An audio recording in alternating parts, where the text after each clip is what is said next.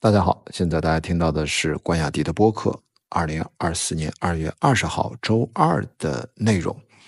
今天我想跟大家来放松一下，刚好在十九号晚上，我参加了是维草智库，应该是叫星河夜谈这样的一个线上论坛，它也是一个直播内容。它这个论坛其实我是受到呃新华社的一个国家的一个实验室。呃，创新研究院呃一个杨院长啊，然后他邀请我，因为我跟他之前在呃新华社下面有一个蓝星球科幻电影周，我跟他们合作过很多次，然后大家交流的非常深入。他刚好组织，他也参与组织了这样的一个星河夜谈，叫 Tech Art，讨论艺术和技术相关的这样的一些呃主题内容。那他刚好在十九号晚上的讨论的主题内容就是关于最近的这个视频的大模型 Sora，它的题目是。呃，新内心的新新影视的末日和新芯片的新新影视的黎明打了个问号。他请了很多专家啊来讨论，我在其中呢只是做一个简短的十分钟的一个点评。那我很高兴啊被邀请来参加这个论坛，听了几位专业非常资深、发言非常精彩的专家和前辈之后呢，我自己快速的表达了一些自己的想法。所以今天这期内容后面大家会听到。呃，应该是用腾讯视频连线，然后直播出去的这样的一段我发言的内容，我把它放到了节目今天的重要的组成部分。在大家听这个内容之前呢，我要做两个预告。我们在二月二十四号、二十五号这两天，周六周日的下午，我们分别会做两场。呃，我个人跟樊一茹啊，锦湖端会议，我们联合发起的播客观影会。那周六晚上呢是呃呃下午啊是热辣滚烫，我们邀请的嘉宾是 Steve 和呃 CC，呃就是 C 总。那我们跟大家会来，算是算是二刷专场系列。那第一场，那周日二十五号下午两点呢，我们会是一部台湾电影，三月一号在国内公映的，叫《周处除三害》。在二月二十五号，它是一个全国的点映场。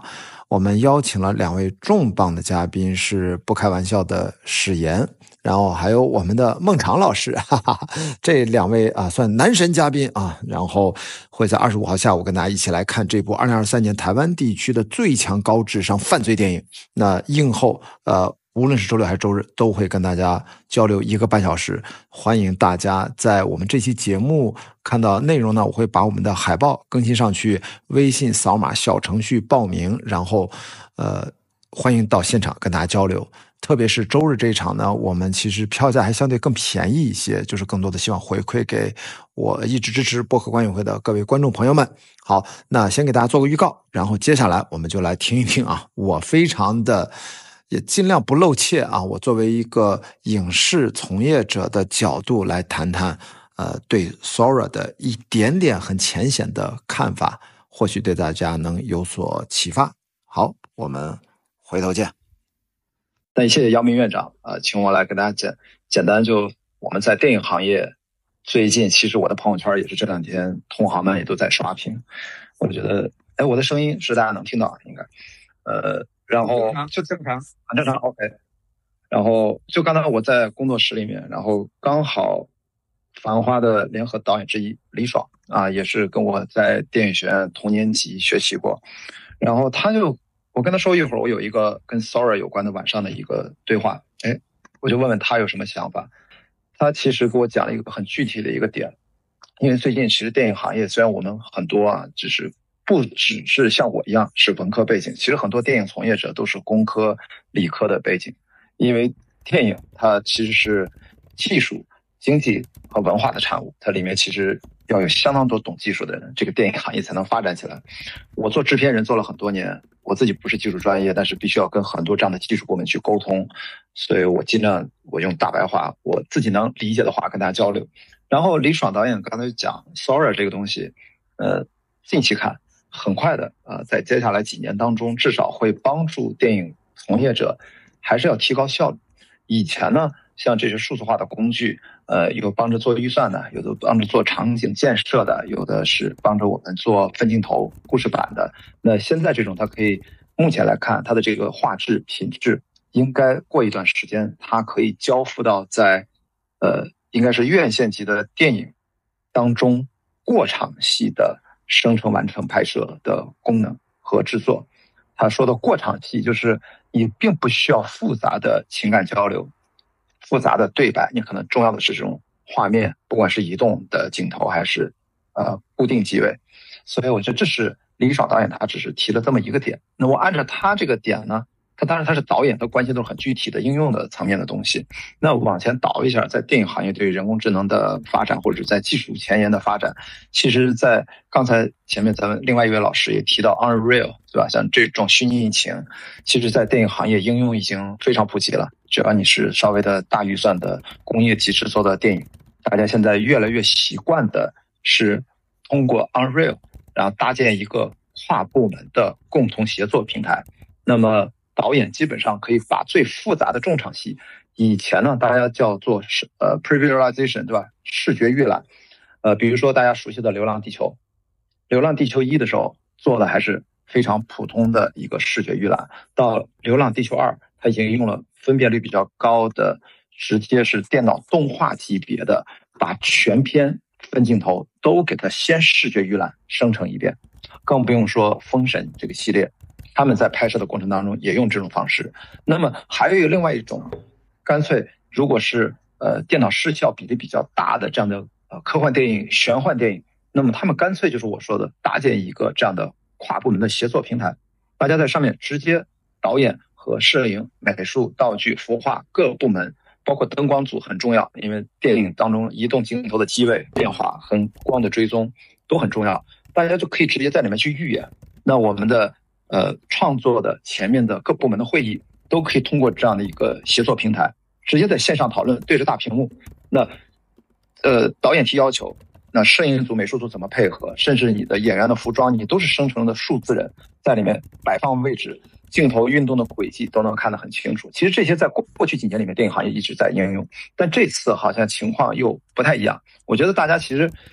好像我觉得会真的是电影行业的一线的从业者。我不觉得他们会到恐慌这个级别啊，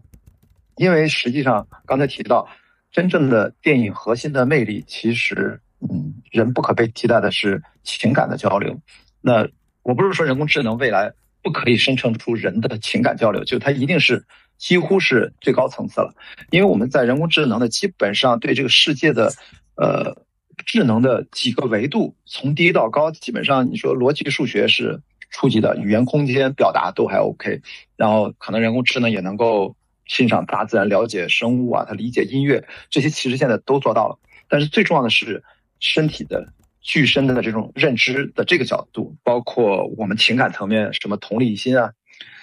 最根本的存在主义的大问题呀，就是我是谁，我我为什么活着，这些这些就比较难，这些往往是电影的表达当中啊非常常见的议题，所以我觉得。如果只是从人工智能要把电影的它承载的人类的文化和情感交流完全取代，它一定是一个过程。而这个过程呢，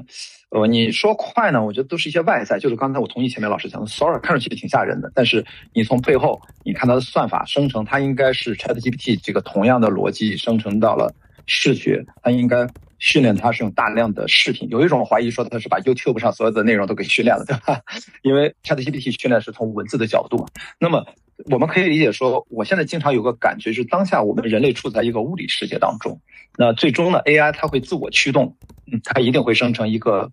它驱动下诞生的一个几乎我们现在的人类可能不能理解的一个数字世界。那在这个过程之间，我觉得中间态就是。我们大家有一个交集，人类有想象力，AI 到一定程度，就目前的这些算法，它会产生自己的想象力。那么，我觉得艺术创作就跟想象有关，所以到底有一个两个世界中间，它有一个交集。我觉得我们现在在讨论的问题就在这个交集当中，因为我觉得人类的想象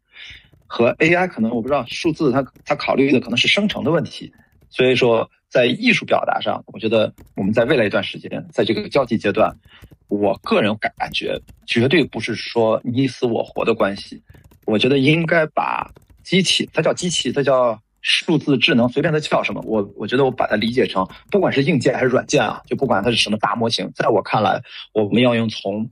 更跨学科的角度，从呃生物学，可能生命科学啊，复子大学，刚才那个老师也提到，我们要把它理解成是一种生命的形态。我会把它理解成人类和另外这种智能生命的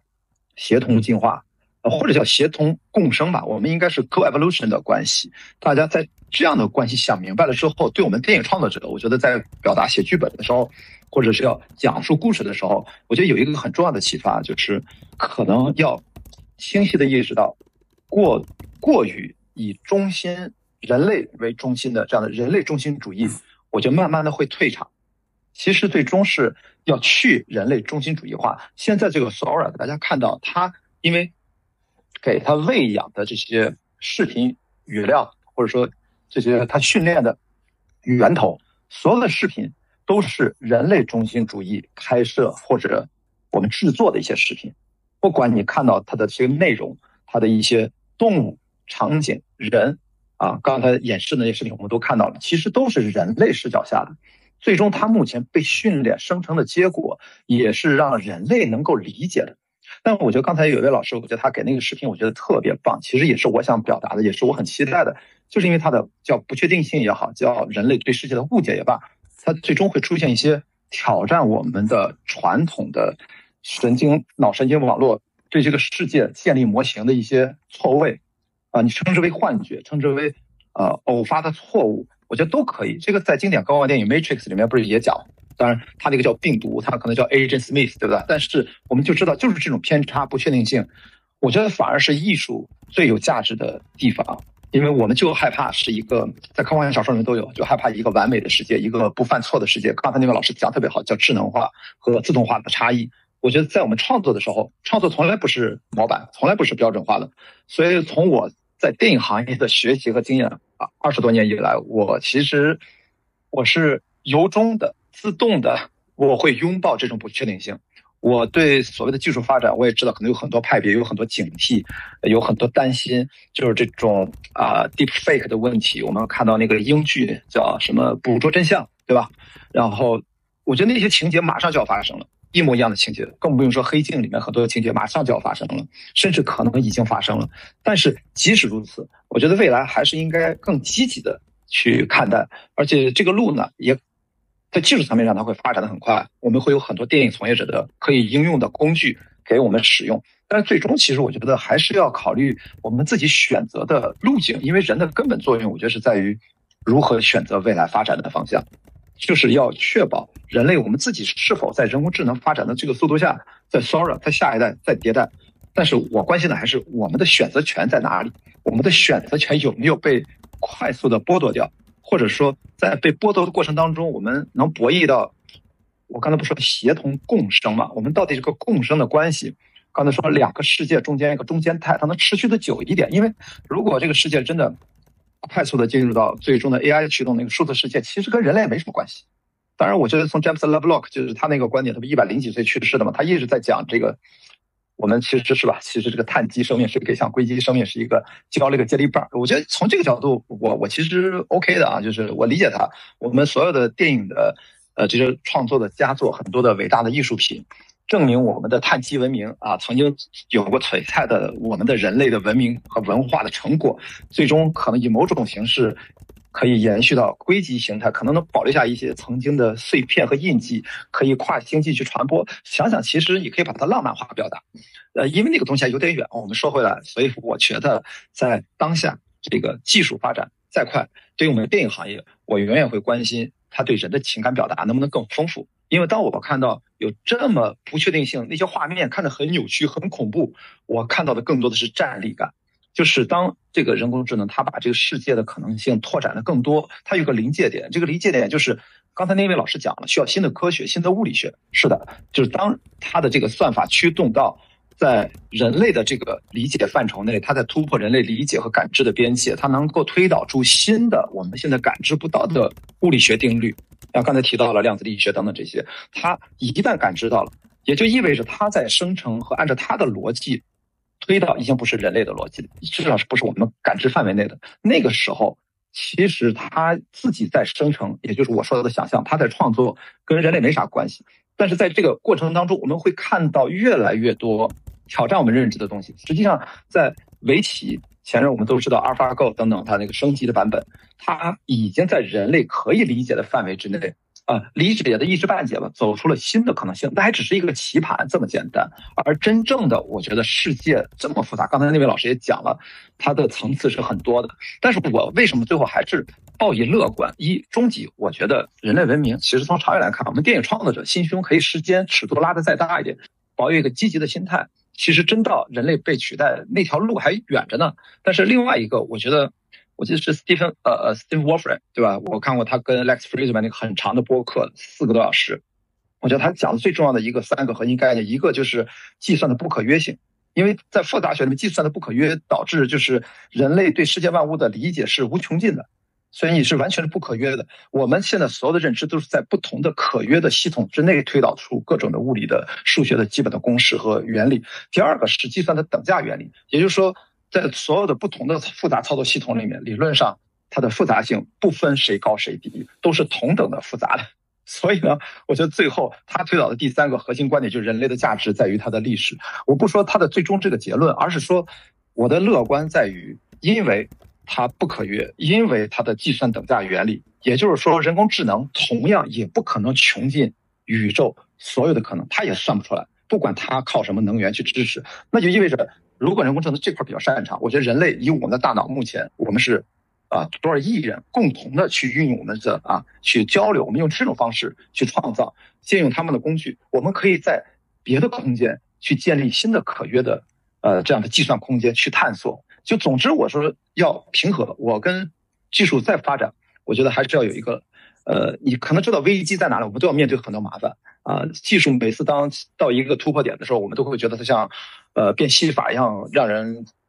站立或者让人惊恐，但是最终我们会找到一个跟他协作的可能性。只不过是这一次，我觉得可能略略不同，因为可能是最后一次协作。